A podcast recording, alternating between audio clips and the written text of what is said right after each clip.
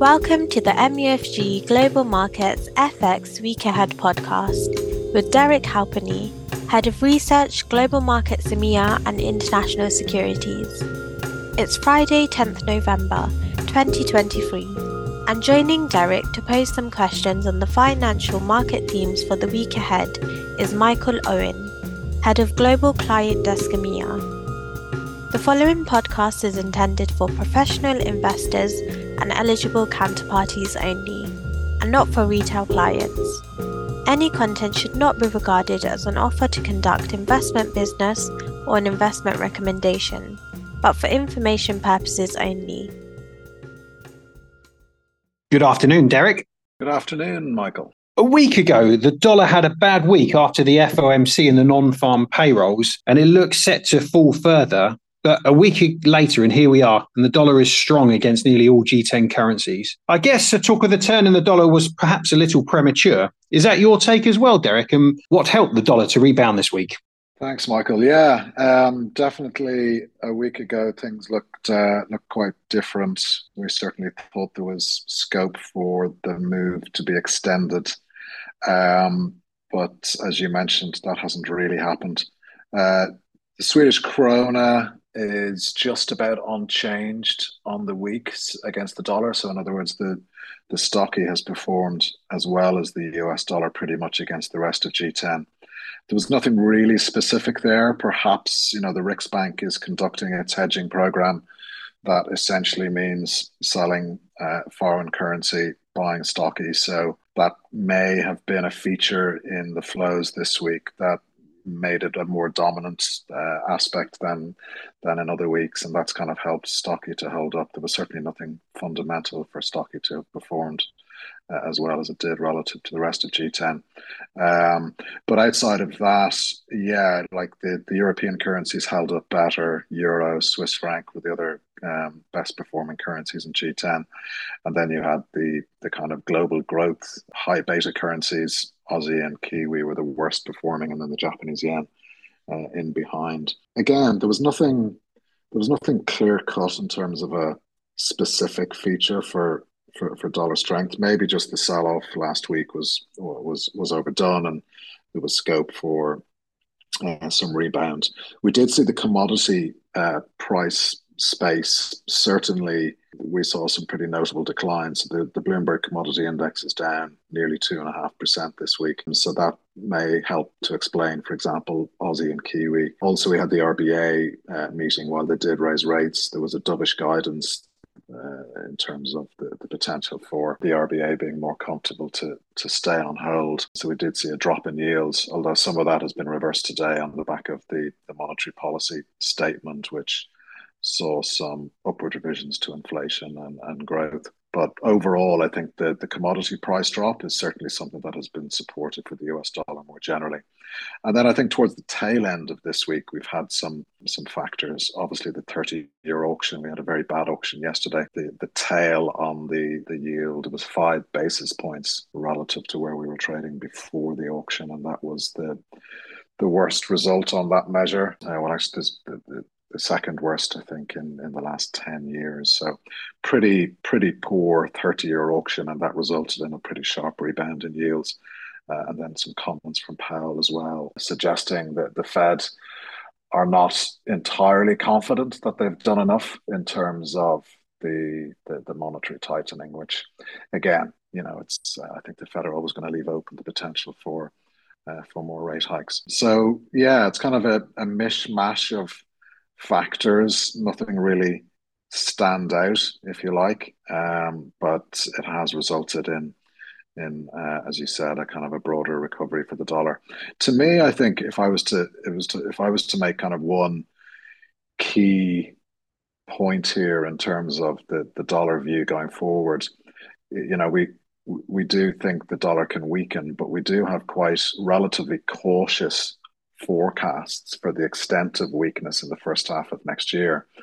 And that's partly down to the fact that, you know, for the dollar to really sustain dollar selling and to de- depreciate, you know, on a, on a trend basis, if you like, you need to have, you know, pretty decent global growth backdrop.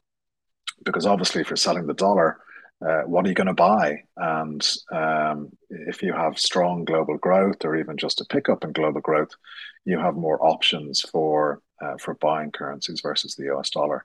And I think maybe this week is a is a kind of an illustration of the inability of the dollar to weaken on a sustained basis, given the very fragile global growth backdrop that we have at the moment. And, and I think that to me is is as good an explanation for the recovery of the dollar this week. Now we did have some upper divisions from the IMF in terms of growth from from China, but generally speaking, you know, the data in the UK, the data from Europe, it's still not particularly um, pretty, and it certainly continues to point to relatively flat growth um, over the next 12 months. And in that sense, while we think the dollar can weaken, the, the scope for dollar weakness is, is still relatively contained because of that weak global growth backdrop.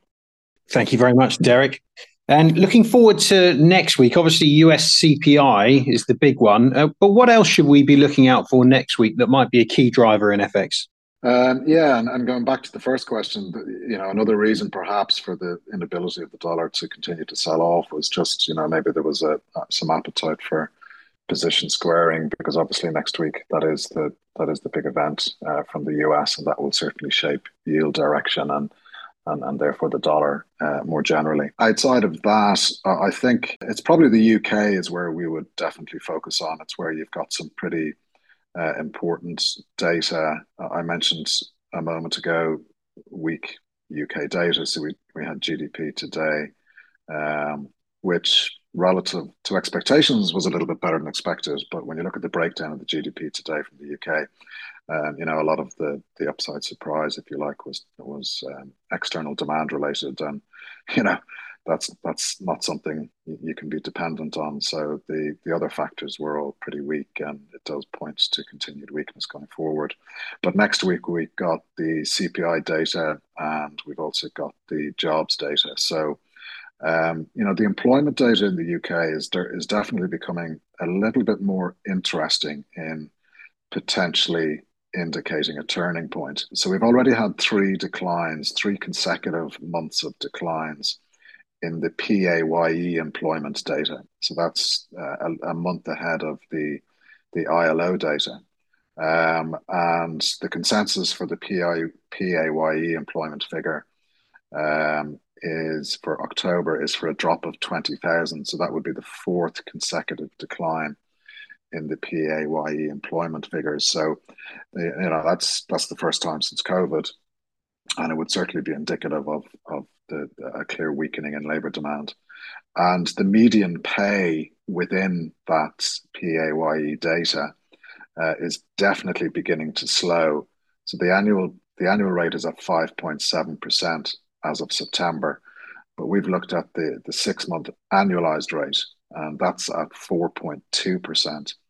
So the momentum is clearly to the downside, and um, this is a month ahead of other data. So I would certainly expect to start seeing um, in, uh, in in in the other wage data a clear kind of sign of of deceleration. Um, we also had the recruitment and employment confederation figures. That's the another survey, labor market survey, and it showed the eighth consecutive month of increased supply of labor, and um, that has resulted in starting salaries falling to a 30 month a 31 month uh, low.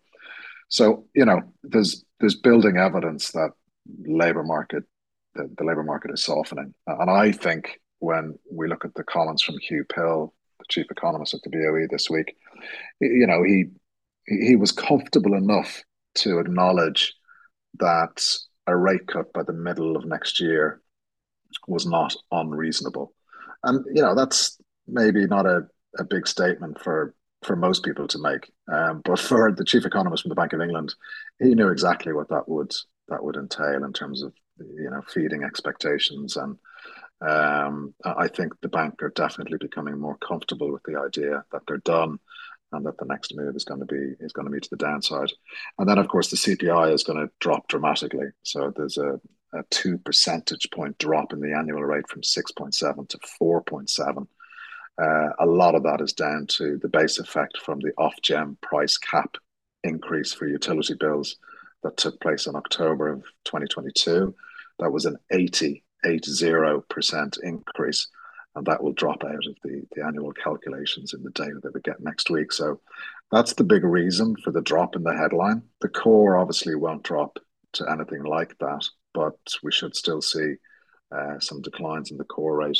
Um, I think uh, 6.1 down to 5.7% is the is the consensus. But all in all, you know, I'd probably put more importance on the labour market data in terms of the Bank of England's thinking of where inflation is going to be in six months' time. And you know, if if we get further evidence of labour market weakness, I think it'll certainly reinforce the the prospects of a rate cut from the BOE. Um, by the middle of next year, and you know, there's about 60 basis points priced by the end of the year. Um, that's less than than than in Europe or in the US. So I think I think there's there's more that can be priced in um, if the markets become more confident on a rate cut, and as more is priced in for the latter or the second half of next year, um, I think that can certainly result in in in sterling underperformance, maybe better reflected in in euro sterling going higher rather than uh, rather than cable going lower because of our dollar view. Then finally, Derek, on the trade idea section of the FX Weekly, I know you were looking at potentially doing a short dollar position. So could you just update the listeners on your current views, please? Yeah, we we uh, we put on two uh, short US dollar positions. So one against the Swedish krona uh, and one against the Mexican peso. Uh, as you might guess, the Mexican peso was the was the riskier of those two trade ideas, and unfortunately, that swung back the other way. I mentioned the the, the poor thirty year U.S. Treasury bond auction, and the dollar bounced on the back of that, and that hit our hit our stop level. Um, so we've closed that one out, um, but we're still in the the dollar stocky short. Uh, I mentioned the the Swedish krona being the top performing currency this week, so that's worked well for us in terms of being long stocky. Um, yeah, you know, obviously the dollar's come back more generally this week, but you know, we'd still at this point in time have a preference for for being short the dollar. Uh, obviously, as we've said, next week's important in terms of the the US uh, inflation print, but certainly the headline inflation print should drop. Um, and uh, yeah, you know, I just think in general we're going in the direction of weaker weaker data, lower inflation, and better prospects that the Fed are done and that they can start cutting rates sooner than elsewhere, and uh, that that ultimately um, leads us to favour short dollar. And uh, yeah, for now we'll we'll keep that short dollar stocky position. If the dollar does start to re-weaken again next week, we'll probably look to to add another, another short dollar trade uh, at the end of next week. Thank you very much, Derek, and wishing everyone a good week ahead. Thanks, Michael, and you. Thank you for listening to this MUFG Global Markets podcast. Rate, review, and subscribe, and contact your MUFG sales rep for more information. Come back next week for more insights from the Global Markets Research Team.